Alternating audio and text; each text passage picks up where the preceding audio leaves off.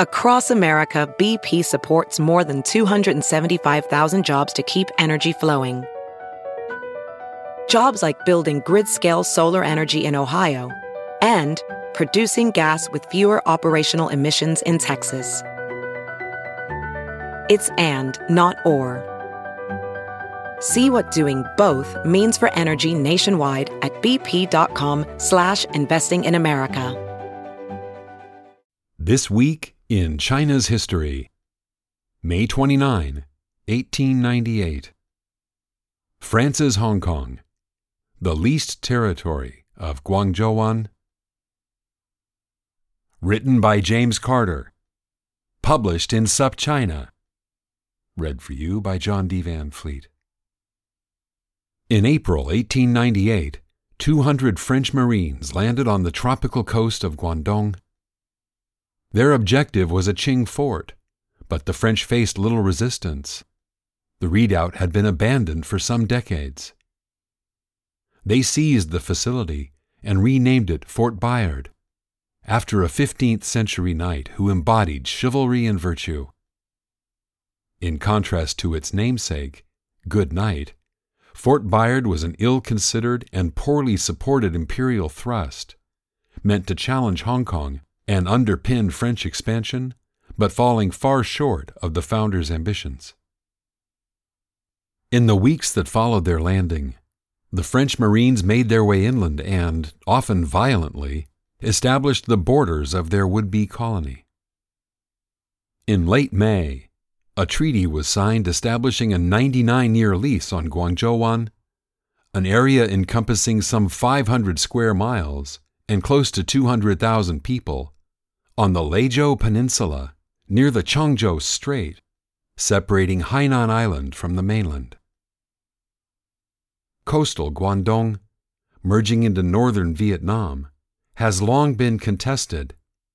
Today, the region is divided between Guangxi and Guangdong, but until the 1950s, Guangxi had no coastline. Hundreds of islands, bays, peninsulas, and estuaries make borders hard to establish and harder to maintain. Deepwater ports anchor overseas trade. Rivers promise access to the interior. And with the capital far off in the north, imperial power was limited. It was not surprising then that challenges to imperial power took root along the coastline. Pirates like Zheng Yisao found shelter in the coves and islands. The Qing found the southern coast so fraught that for decades it banned settlement near the sea and moved everyone ten miles inland, trying to starve dissent. European powers found the region to be China's open door, establishing an enclave at Macau then commercial ties with Guangzhou, and of course the British colony at Hong Kong. The European presence in southeast China was not limited to Hong Kong and Macau, nor to Britain and Portugal. France, as early as 1700, sought an outpost on Chinese soil, although it first focused its attention on Indochina, today's Vietnam, Cambodia, and Laos. Britain established treaty ports at Beihai, Pakhoi, and Qiongzhou. A French war with the Qing in 1884 1885 confirmed French power in Indochina and gave France a sphere of influence, a euphemism that does a lot of work, in southwestern China, bordering their colony in Vietnam.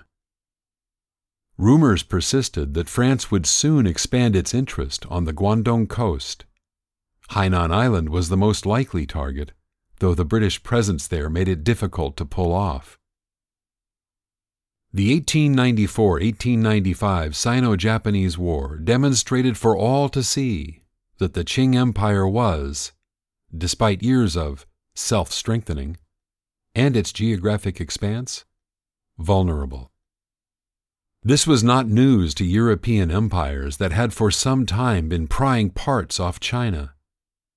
Hong Kong Island, but also the treaty port system that established little pieces of Europe and America up and down the coast. But the war with Japan changed the equation. So much closer than Europe, Japan could maintain an imperial presence in China in ways that states on the other side of the world never could. European states rallied, disingenuously, to defend Chinese sovereignty, forcing Japan to relinquish some of the territory it had claimed in the war. But in the same diplomatic breath, Europeans re energized their own pursuit of territorial claims in China. Britain, Russia, France, Germany, and the United States moved in. The scramble for China, as Robert Bickers titled his book on the period, was on. To maintain at least the pretense that they were supporting Chinese sovereignty, the Europeans expanded their empires, technically, at least, not through force, but through finance. The 99 year lease may be the most bureaucratic of euphemisms for colonization.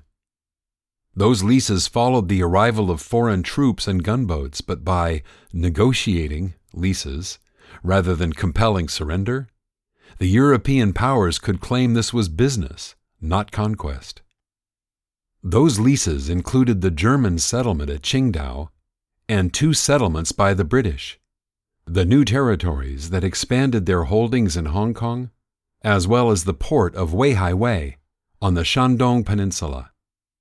Russia obtained a shorter lease, 25 years, for its railway building in Manchuria, including the city of Harbin.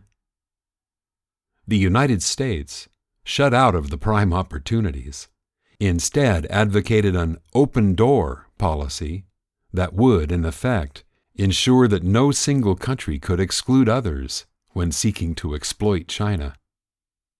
While Germany, Russia, Japan, and Britain concentrated further north, French vessels expanded on the southern coast. The British presence at Beihai and Qiongzhou kept the French from seizing Hainan, as many expected. Instead, Guangzhouwan became the French outpost in southern China. Visions of a French Hong Kong roused French dreams, British fears, and Chinese loathing. Placed administratively within the colonial structure of Indochina, Fort Bayard soon took on the appearance of many European outposts. Colonial architecture, tree lined boulevards, public gardens, and abund. Anti colonial resistance was common Historian Stephen Pieragostini has described the political violence and reprisals in the territory. Two French officials were beheaded in 1899. Chinese officials suspected of collaborating were assassinated so regularly that staffing the bureaucracy became difficult. French officials responded by imprisoning and torturing hundreds of Chinese believed to be complicit. The territory's French population never exceeded 300, out of a total population of about 200,000. And, quote, Guangzhou Wan was a Chinese city in virtually every aspect. Geography and geopolitics meant that Guangzhou Wan would never come close to being a French Hong Kong. But the port ran a profit thanks in part to the marginal location that kept it from becoming more successful. As Pieragostini puts it, quote, the real bosses of Guangzhou Wan were, from its inception until its dissolution, the Chinese opium merchants who were connected to wider networks in Hong Kong and Macau and throughout southern China. Both before and after the French period, smuggling was a major industry. In the Second World War, Guangzhouwan enjoyed an unusual status by remaining free French, in contrast to Indochina, which was occupied by the Japanese and operated as part of the Vichy regime. As a result, Guangzhouwan was a route into and out of China for Allied arms and materiel, and refugees fleeing Hong Kong or other Chinese cities. This continued until the Japanese occupation of the city in early 1943. After the war, Guangzhouwan was returned to Chinese sovereignty. Today, what was Fort Bayard is known as Zhanjiang, with a population of more than 6 million. although it never achieved the status its French colonizers aspired to. The People's Republic sees the port as a key part of its naval strategic plan.